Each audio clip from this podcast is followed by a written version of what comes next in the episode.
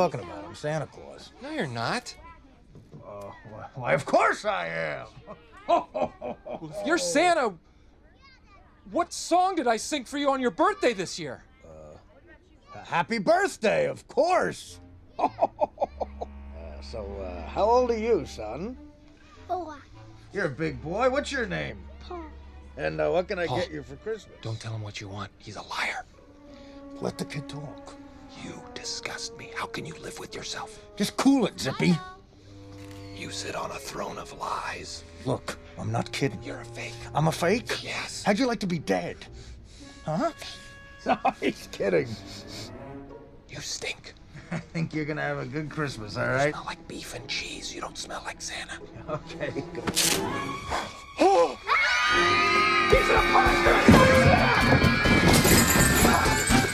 He's a fake! He's a fake! He's a fake!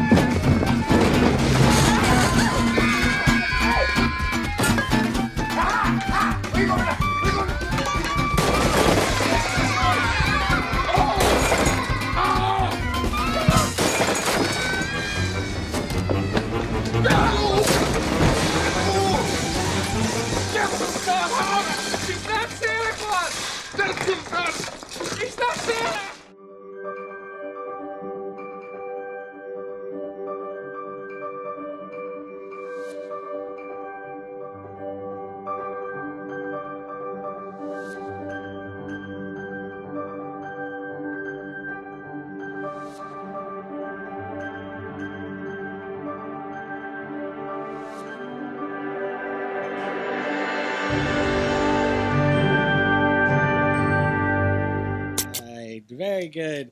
That clip had absolutely nothing to do with anything we're talking about today, but it's Christmas season and it's the best season of the year. So here's what to expect over the next coming weeks till Christmas.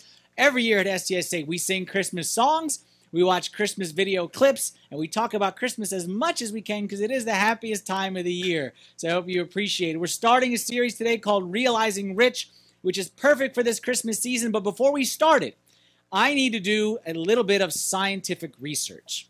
So you know that sometimes I come up here and I start the well off by saying, you know, raise your hand if or raise your hand if. And I know some people absolutely positively hate that.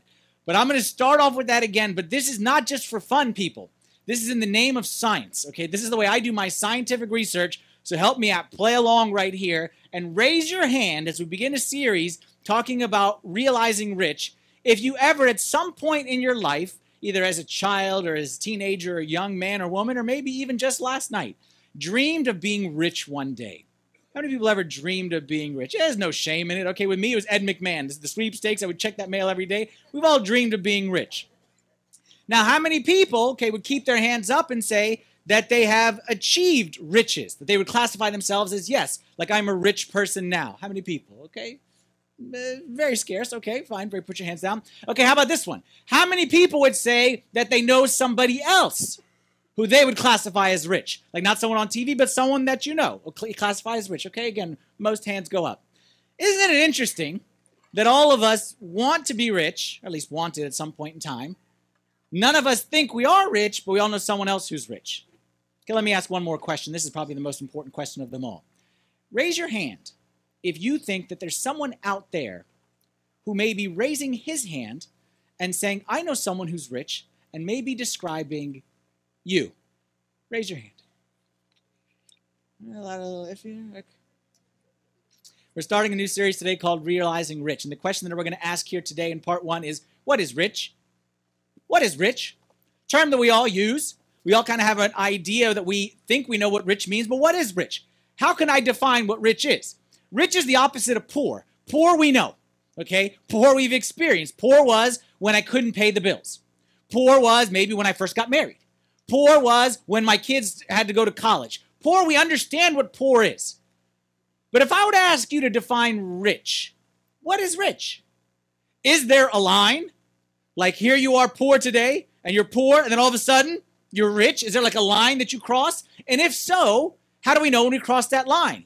And even further, is there a chance that we've crossed the line We don't realize it. Like some people get rich in a quick moment. Like I said, you win the sweepstakes. You're the Powerball guy. You're that guy who lives in the trailer, whatever. You won the Powerball, okay? Or some people, you know, rich uncle dies, boom, you went from poor to rich overnight. Or your kid comes home and says, I'm uh, engaged to Bill Gates' son, or something like that. Boom. All right. There are people who go from poor to rich in a snapshot, or in a snap of the fingers. But for the other 99.999% of people who are rich, how do you know when you're rich? We're going to ask ourselves that question what is rich? And I think it's an important topic to figure out, especially today. For those who are here this morning, okay, when we celebrated the liturgy together, we read a gospel reading from Mark chapter 10. And it's a story of a man who was rich, but didn't think he was rich. And I say that because Jesus came to this man who had lots and lots and lots of possessions. So most people would have identified this guy as, hey, that's a rich guy. And Jesus said, if you are rich, I need you to do the following. And the man did not do what Jesus said. He did not accept what Jesus asked him to do because he said in his mind, well, actually, I'm not really rich. I actually, I'm lacking and I need more and I, and I can't give up what I have because then I would be poor. And the man left very sad. And then after the man left, Jesus said the following words. We're going to pay close attention to these words that Jesus said in Mark chapter 10, verse 23 through 25. Jesus said, after the man left, okay, the man left sorrowful, he didn't want to give his, give his stuff away.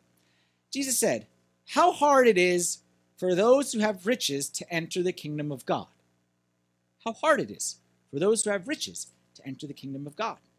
And the disciples were astonished at his words. But Jesus answered again and said to them, Children, how hard it is for those who trust in riches to enter the kingdom of God. You see, right here, Jesus makes like his analysis or his commentary on what just took place. And he says to his disciples that riches and salvation is a tricky subject. And when you are rich, you have to be really careful, or else you're at risk of losing this salvation thing and the kingdom of God thing. And not only did he tell them that in words, but then he painted a picture for them. In case they didn't get it with his words, he said, Let me draw you a picture. It is easier for a camel to go through the eye of a needle than for a rich man to enter the kingdom of God. Jesus said, Be careful if you're rich in the kingdom of God, be careful. And the people were like, Uh, we don't get it. So Jesus said again, Trust me, trust in riches and, and salvation, be careful. People said, Uh, we don't get it. So Jesus said, Here's a needle. See that big fat camel?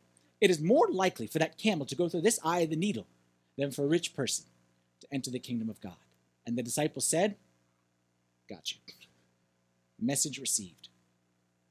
Now, with that said, we hear the same gospel read to us this morning. We just read it right now. We hear this God. We've heard this all the time. We've all heard the camel through the eye of a needle thing. And if we're honest, if we're honest, the majority of us, and I want to say all of us, but maybe there one be one person who's the exception. When we hear this verse, we apply it to not us. We say, absolutely. Those greedy, rich guys, they selfish? Absolutely.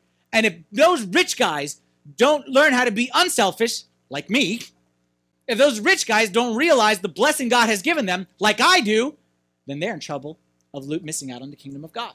If we're honest, we hear these words, we don't apply them to ourselves. This applies to the elite. This applies to the people who have like seven zeros behind their salary. This applies to the people whose last names is Buffett and Gates and maybe our pres- new president elect. Okay, this applies to people who are that top 1.1 percent who are able to, to to swim in money. Okay, and blow their nose on hundred dollar bills. That's who this applies to. But it doesn't apply to me because I'm struggling to make ends meet. You don't see the bills that I have. You know I got to put my kids in college. You don't have anything saved up for retirement. Like you don't know me that I'm a, I'm a I could lose my job. I got a mortgage. I just doesn't apply to me. This applies to those people. Well, after Jesus said this, the most interesting verse of the scripture reading is the next verse. Jesus said this verse, by this time the rich man had left. So the rich man was out of the picture. The rich man was out of the picture. He had left. Right now, Jesus is just with his disciples, and he told them how hard it is for those who have riches to enter the kingdom. The only people who are listening are his disciples. And then Jesus said that, and look how his disciples responded. Verse 26 And they were greatly astonished, saying among themselves, Who then can be saved? What do you notice about the way they responded versus the way we respond to this same passage?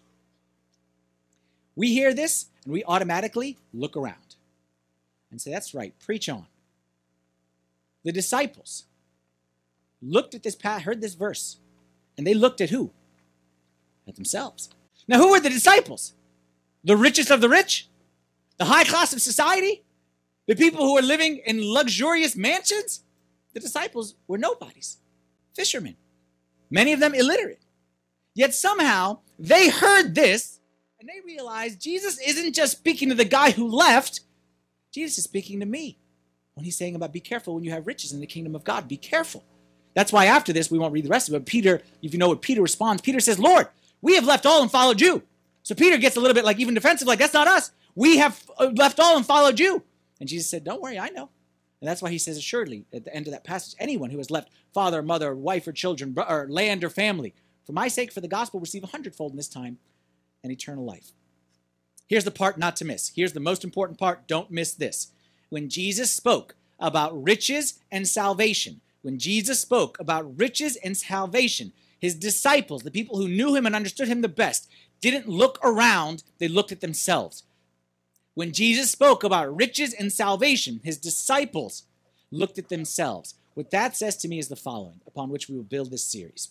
What that says to me is that we, maybe our understanding of what does the word rich means is different than Jesus' understanding.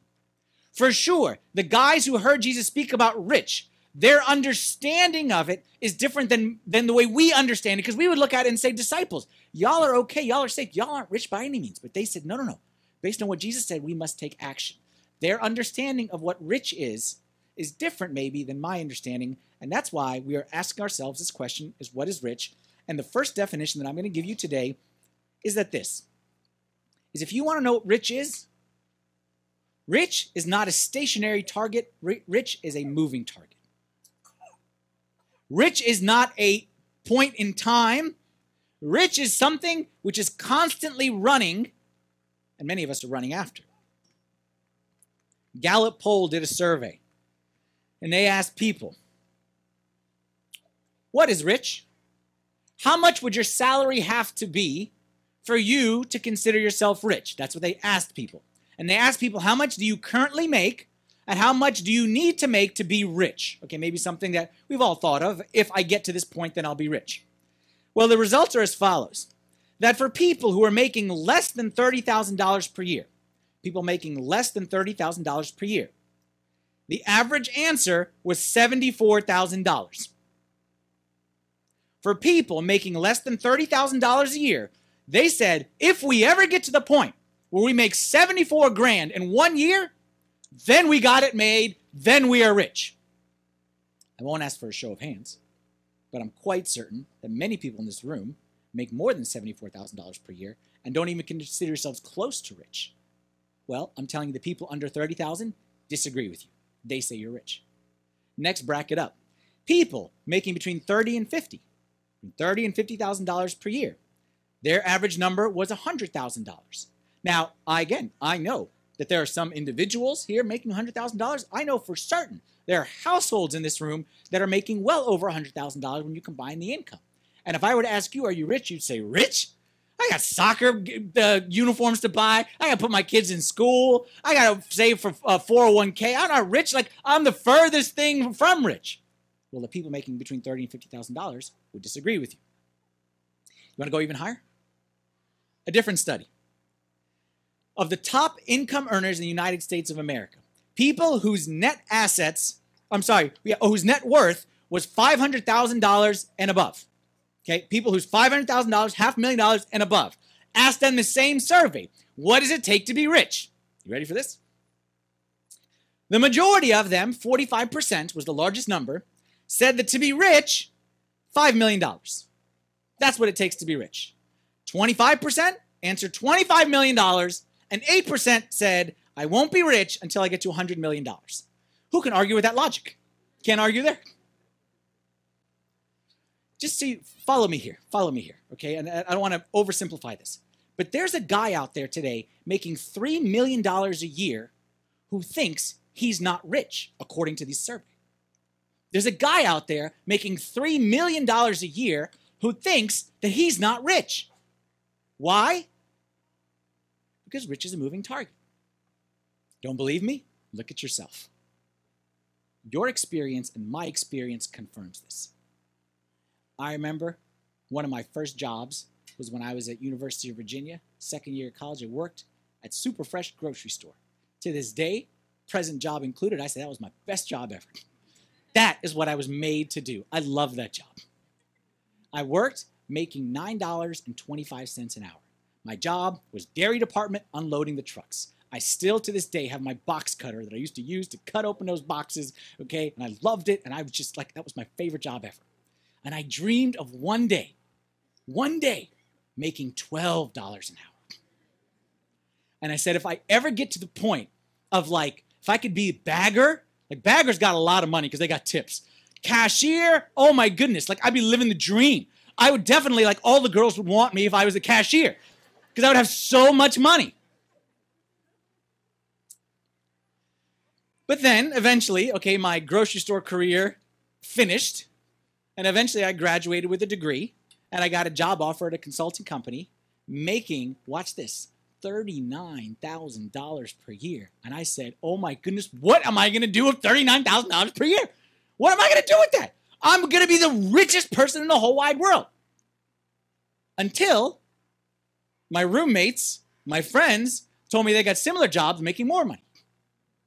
And I remember in particular, there was one guy, I'm kind of a shy guy. I know you can't tell, but I'm, I'm a shy, I'm not a confrontational kind of guy.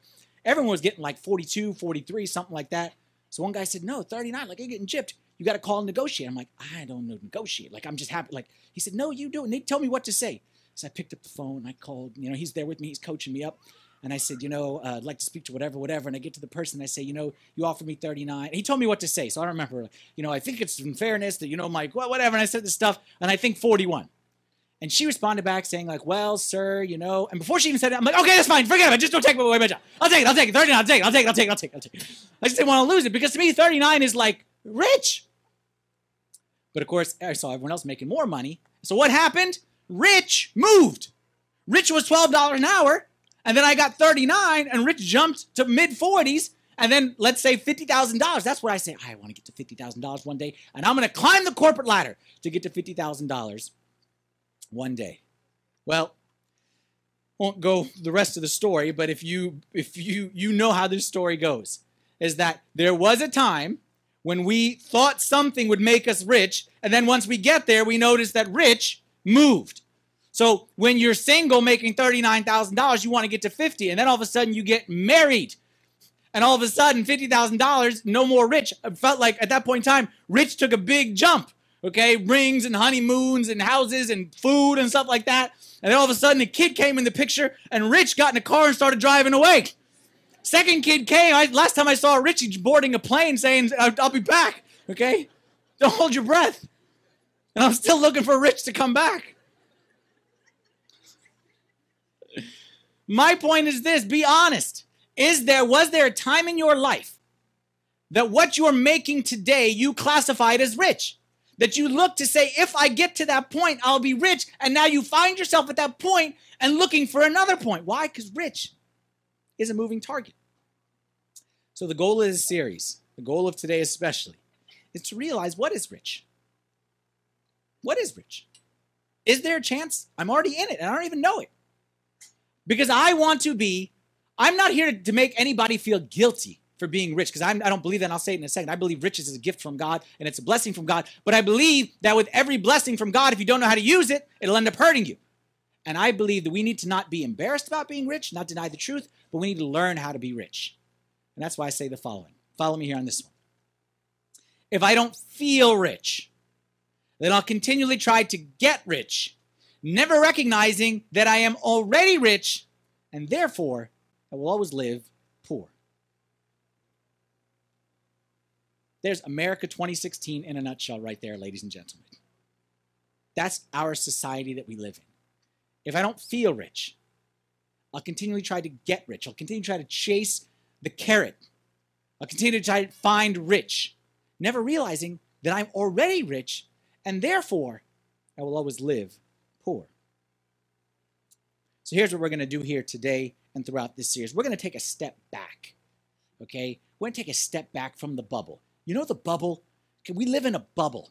We live in, in, in, a, in, in a, okay, our country is a bubble from the rest of the world, and specifically where we live, Northern Virginia, DC metropolitan area, is one of the richest areas and in the richest country, one of the richest countries in the entire world. So we really, really, really live in a bubble. And we think that we have problems, but our problems, like in our bubble problems, like Wi-Fi is slow. Oh, the, the thing ran out of milk for my macchiato, whatever. Or I went to the restaurant and there was no uh, place to plug in my phone and charge. Like big problems that we have, this bubble. And what we're going to do right now is we're going to get an, an, an, airplane and we're going to travel around some different places of the world and we are going to ask, what is rich? Let's stop taking our definition and let's see what others would say rich is. We're going to go to different places. First, we're going to stop in the slums of Calcutta where people die of starvation every single day. And you just walk down the street and you see people, not just from the movies, but people who have gone there have told me that it is not a strange thing to see dead people in the street. And you know exactly why they died because they didn't have food to eat. You're going to go there and you're going to say, What is rich? You know what they would say? They would say, Rich is this. There are some people who are so rich, who are so rich that they have rooms full of food in their house. Rooms! Not drawers, not cabinet, but rooms full of food in their house. And they go to these gigantic warehouses and they buy boxes and boxes and boxes of food, the kind that no human being could possibly consume, could feed a village for a month. And then they look at all that and say, We have nothing to eat. And they go out and pay someone else to make food for them. And then complain about the food that they make. There are certain people in this world that are that rich. We're going to go to a small village in Haiti has had a lot of troubles and natural disasters over the past few years or past however long it's been. And a lot of that country has been, a lot of that island's been destroyed in so many different ways. You're going to say to them, What is rich? And they would say to you, I hear that there's this people in the world somewhere that, again, not just have like a, a drawer of clothes, not a box of clothes, not a suitcase of clothes, but they have rooms. They have rooms that are bigger than the size of my house, full of clothes full of clothes. Like enough clothes that every day for two weeks they can wear a different outfit. Every day for two weeks, they have that much clothes. And then they look in there and they say, This is not enough clothes for me. This is old and this is out of style. And they go buy more clothes. I don't even know where they put these clothes. There are people that are that rich that have rooms where they can literally walk into them to see their clothes. And I won't touch the shoes, ladies, don't worry. We're going to go to a country that I've been to personally, uh, I think three times, at least twice, the Democratic Republic of Congo, used to be known as Zaire, one of the poorest countries in Africa. And you go there, and I've heard something similar to what I'm about to say. Okay, I've heard this. There are some people who are so rich. What is rich? Some people are so rich that number one, they live in homes. Not like us. They live in homes, not huts, homes. And they're so rich they move around in cars. And they're so rich that even their cars have a home. It's called a garage, which is bigger than the majority of people in that country. It's quadruple the size of the majority of people in that country's entire home, where we put our cars. You say, but I don't feel rich. But I don't feel rich. Let's go straight statistics right now just to make my case that I rest the case right here. If you are a single person, single person, one income in your one income, you make $45,000 per year. You are in the top 1.7% of income earners in the world. Not in the country, in the world. 1.7, you can make $45,000. If you shoot up to $56,000, a number that most of us, or many of us, I should say, if we're not there, we're not far away from, you are in the top 1% of income earners in this world families, dual income households, if your income in your household with two people working is $93,000, you are in the top 0.9% of the 7 billion people in this world. And let me put that in a little perspective for you. Right here in this room, I estimate 200 people, probably a little bit more, but let's say 200 people in this room. You know what 1% of 200 people is? Two. That means if the entire world's population is represented by the people in this room, If you make more than $56,000 as an individual and $93,000 as a couple, if you make more than that, you are one of the two richest people in this room. You have more money than than than everyone than 198 people in this room make less than you. You're one of the top two. You may not be number one, but you're either one or two. And now let me ask you a question again. Are you rich?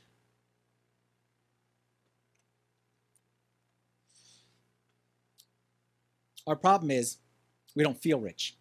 So we continue to try to get rich, never recognizing that we already are rich, and therefore we live poor. Why is it we don't feel rich? Like, let's be honest. Why is it? I just gave you those statistics that say, regardless of how you feel, fact is a fact. You're rich. If 98% of the world, 99% of the world makes less than you, you're rich. Why is it we don't feel rich? You know why we don't feel rich? A, because we consume everything that we have. And B, because we want to consume even more. That's why we don't feel rich. It's not because God hasn't given us. It's because everything that He has given us, we have spent and then we desire to spend even more. So when God gives this, we spend this. So therefore, you don't feel rich because you got a shortage. And then God gives this, and then you spend this. And as long as you continue to not feel rich, you'll continue to try to get rich, and you'll always end up living poor. Ecclesiastes chapter 5, verse 10 says, Whoever loves money never has enough. Whoever loves wealth is never satisfied with their income. It's a trap. It's a trap, is what the Bible is saying. Whoever doesn't think they're rich will always try to get more, get more, get more. But when does more end? When does it end? When do we get to the point that say, more, we have enough more, we don't need any more, we got more than enough? Let me show you just exactly. I'm give you one visual and then I'll move on, but I gotta just make sure that we're all on the same page. Let me show you exactly how rich you are. Okay? In my pocket here is $3 bills. $3 bills. I'm gonna take one, I'm gonna throw it over there. I'm gonna take another one, throw it over there. I'm gonna take another one, throw it over there.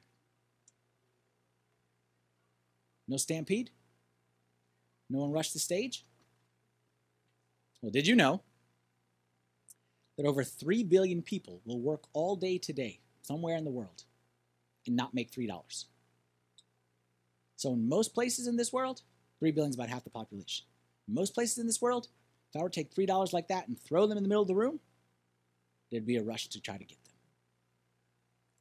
But not in this room. Why? Because we are rich. It's time to stop denying the truth and admit it. Why is it that we're afraid to say we're rich? Why is it that, that, that it's so hard for us to say that? Why is it we feel guilty saying I'm rich? Well, I don't think that we need to because I think that riches, Ecclesiastes 5:19, Solomon says, "For every man to whom God has given riches and wealth and given him power to eat of it, to receive his heritage and rejoice in his labor, this is a gift of God." Riches is the one gift that somehow we're embarrassed about. That we feel like it's guilty to say I'm rich, that we feel like it's somehow it's wrong.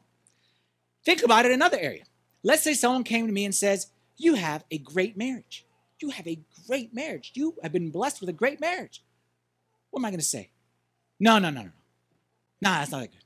No, no, you don't know my wife. She's not that great. That's not that great. Why?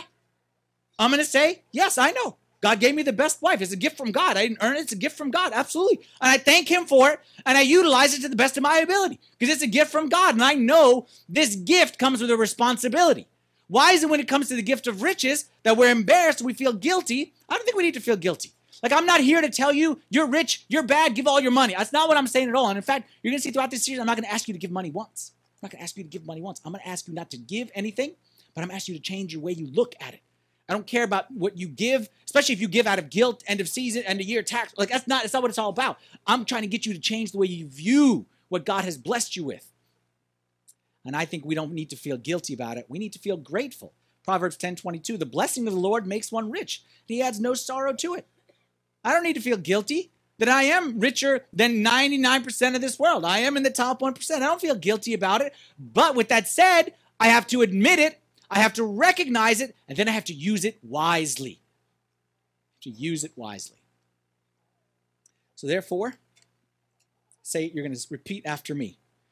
God has blessed me with more than I need.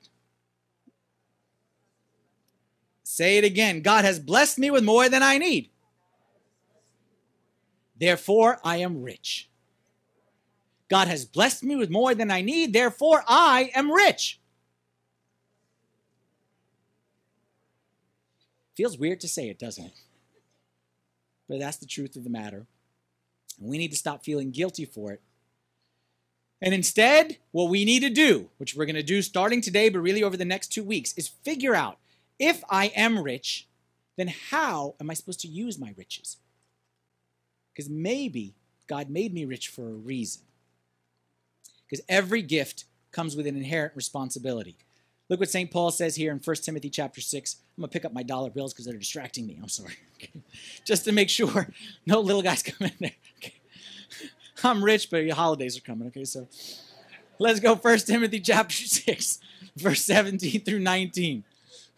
Command those who are rich. Pause right there. Command those who are rich. This is a letter being written from St. Paul to Timothy. Timothy is like a bishop, kind of like a leader of a church. And he's telling him, Timothy, talk to the rich people in the church and tell them the following. So when this says command those who are rich, who is this for? I am commanding who? Who are the rich? I am rich. You are rich. This is not command Bill Gates. This is not talk to Warren Buffett, try to get an appointment with him and tell him this.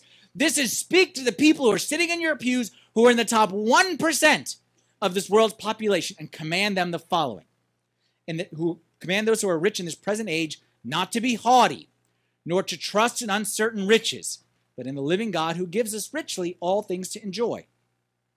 Let them do good, that they be rich in good works. See, he switched the definition of rich now. Rich is not just money.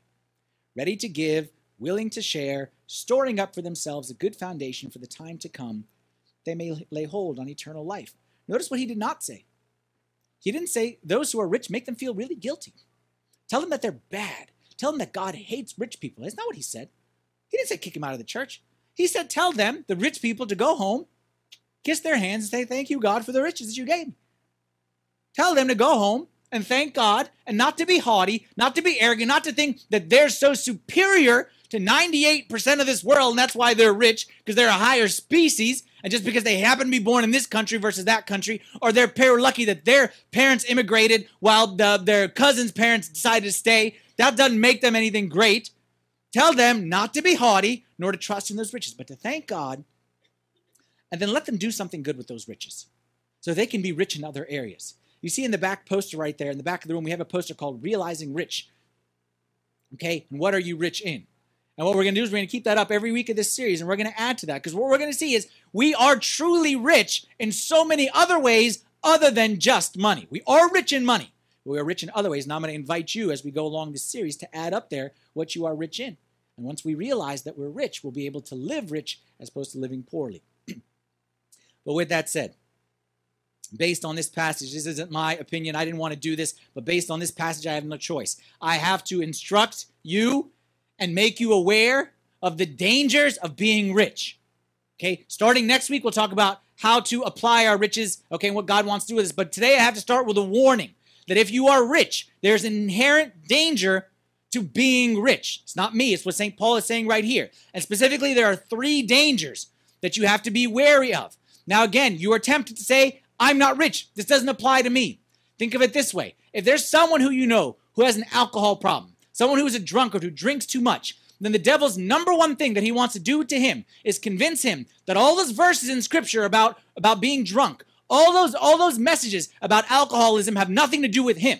That's the devil's number one job is to get me to be convinced that if I drink too much, that I don't actually drink too much. That I don't actually have an anger problem. That I don't actually have a problem with when it comes to my, my temper. The devil would love to convince me that this problem it doesn't apply to me. And I'm telling you, he's doing the same thing right now with you who are rich. He would love for you to listen to what I'm about to say and say, this doesn't apply to me. This applies to someone else. Father Anthony, not talking to me. No, we need to realize, we need to look in the mirror not let him win on this one. And realize that when it says command those who are rich, this applies to us. Three things that it's dangerous to be rich. We'll go through these kind of quick. Number one, it is harder to depend on God. When you're rich, fact that you're rich means it's harder to depend on God.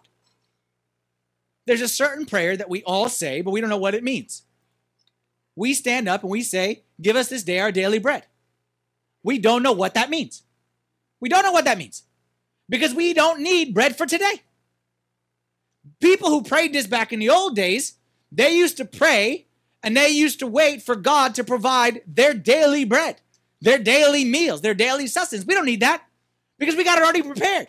We it's, it's when I'm I'm not saying it's bad. I'm not trying to make you feel guilty. I'm just trying to make you aware that when we have today provided for and tomorrow provided for and the next day and the next day and we got insurance on all of it and we got 401ks on all of it and we got everything saved up we got health care we have life insurance like when we got everything prepared i'm not saying don't be prepared we have to absolutely be prepared but i'm saying that with that makes it harder to trust in god so we just need to be aware that with me we may read stories in the bible about like god providing the manna we're like how in the world we don't understand that stuff we may read stories of missionaries risking their lives and praying for God to protect. We don't understand that stuff. It's harder for us to depend on God. So we will always struggle with trust in God.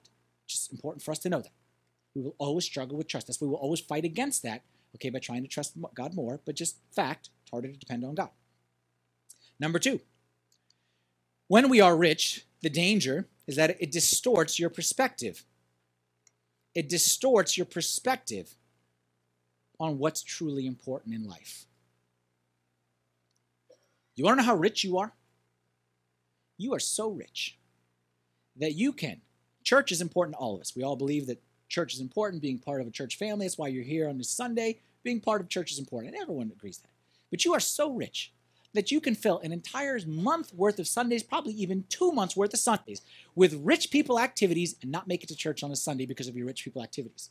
One weekend we're going to a to a, a, a bachelor party in, in, in, in, on the, the island of whatever. Uh, one weekend we have a, a friend's wedding here or there. One weekend we have our, our our company party. That's whatever it may be. One week is a business trip. One week uh, the repairman is coming to our house Okay, we have to go to our, our, our house for our, for our rich house for the, the, the repairman to fix our, our rich toilet so that our rich floor doesn't get wet with poor people water. Okay. What I'm saying is we do all these activities that we don't realize, and we could, you know, miss church for a month, think nothing of it. Oh, it's just that work is busy. It's just life is busy.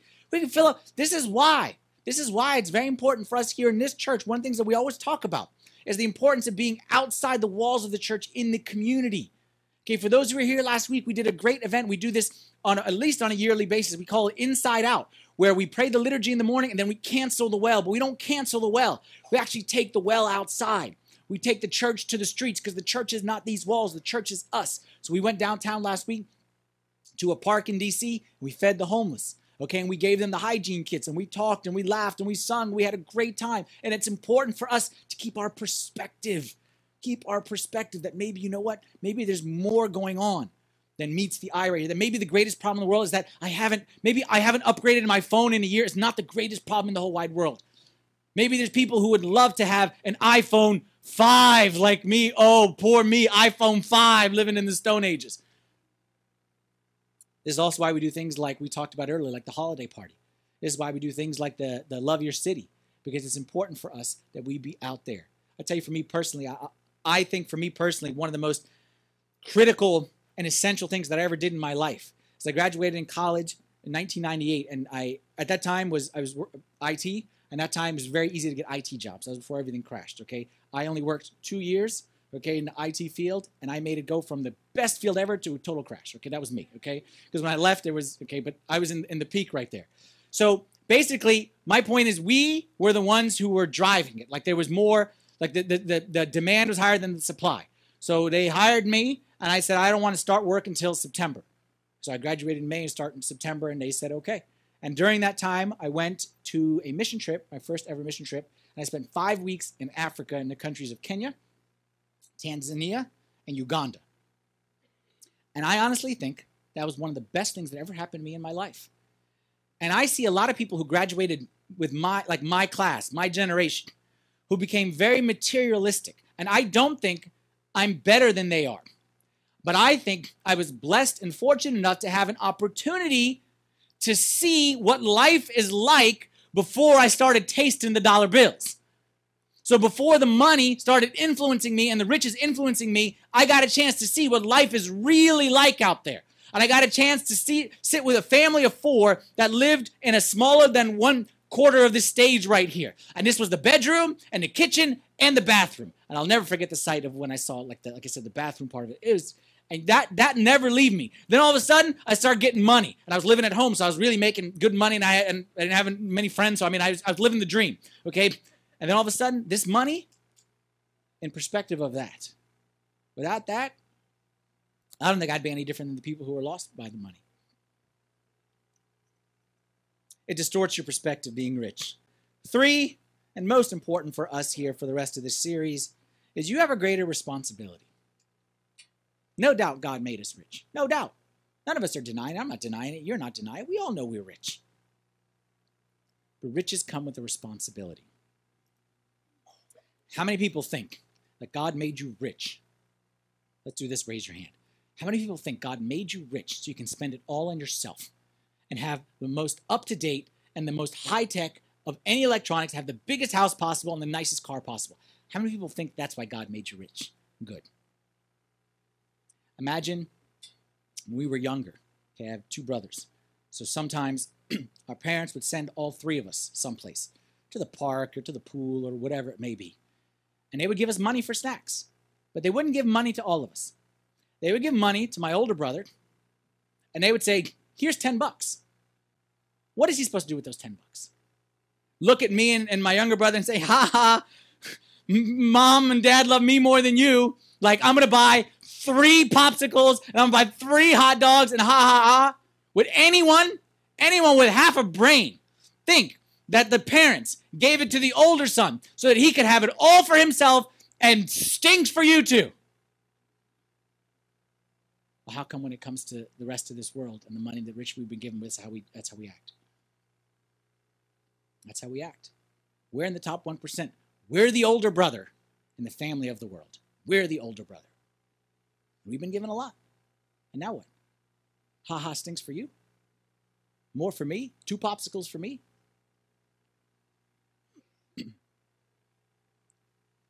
Luke chapter 12, verse 48 says, For everyone to whom much is given, from him much will be required. From to him and to whom much has been committed, of him they will ask the more. This is why, maybe you've heard the term prosperity gospel. It's a, it's a, it's a term that's thrown out there a lot, which is basically that some you know churches might preach that you know follow God and He'll make you rich. You know, follow God, like serve God, and He will like make you prosperous. That's the dumbest thing I've ever heard in my life. You know why? Because we're already rich. We're already the richest people in the world. Like, how selfish must we be to say, God, make me like make me rich? We're already the richest people, live in one of the richest counties, and one of the richest states, and richest country in the world. And we sit there and say, God bless us, make us rich. God has already blessed us. And He's already made us richer than anybody else. It's time to stop denying the truth and start to accept the fact that I am rich. But the fact that I'm rich isn't something to be embarrassed about. It's a responsibility. And maybe God gave me $10, and maybe I need to find who are those younger brothers that I need to share my hot dog with. Who are those younger brothers that I need to buy them a popsicle, not just for myself? Because if Big Brother comes home at the end of the day and the parents ask the kids, What did you do? What did you eat while you were gone? And younger and younger say nothing. It's going to be a rough night for that older boy in that house. And rightly so. I think we would all agree that he deserves it. Finally, in case you're still not convinced by anything I'm saying, in case you're still convinced that you need more to be rich, let me just show you this last verse, which needs no explanation. 1 Timothy chapter 6, verse 10. The word of God says that the love of money is a root of all kinds of evil, for which some have strayed from the faith in their greediness and pierced themselves through with many sorrows.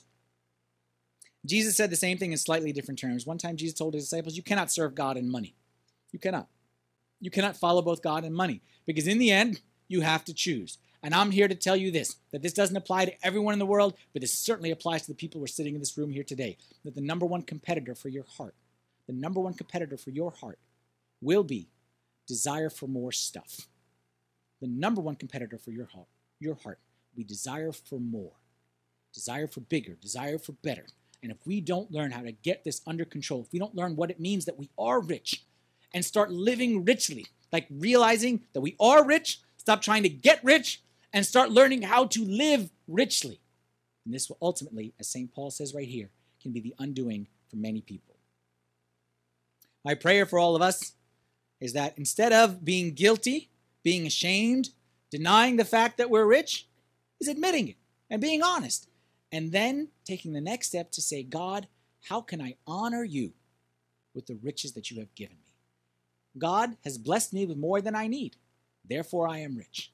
And now it is on me to every day figure out how I can honor God. And that's what we're going to talk about over the next two weeks how not to get rich, but how to honor God with the riches that He's already given to us. Okay? Let's stand together and say a prayer. In the name of the Father, and the Son, and the Holy Spirit, one God, amen. Heavenly Father, we thank you from the depth of our heart for all the blessings you have given to us financial blessings, like our physical health blessings, all the things, Lord, that we don't stop and thank you for enough. All the things, Lord, that we complain that we need more of. And, and when we kind of take a step back, Lord, it really makes us feel like we're nothing more than greedy little kids who just, you've given so much to, and we want more and more and more and more. We don't want to be those greedy little kids. We want to be the unthankful and ungrateful kids who on Christmas morning just say, This isn't good enough, and I want more, and I want more. Help us, Lord, to understand the truth. Help us to see the blessings, blessings you've given to us, and then to make use of them in a way that honors you and glorifies you, in a way, Lord, that isn't a greedy way, but in a way that brings glory to your name. We pray this in the name of your Son, Jesus Christ. The prayers of all your saints. Hear us as we pray thankfully. Our Father, who art in heaven, hallowed be thy name. Thy kingdom come, thy will be done on earth as it is in heaven. Give us this day our daily bread, and forgive us our trespasses, as we forgive those who trespass against us. And lead us not into temptation, but deliver us from the evil one. In Christ Jesus our Lord, for thine is the kingdom, the power, and the glory forever. Amen.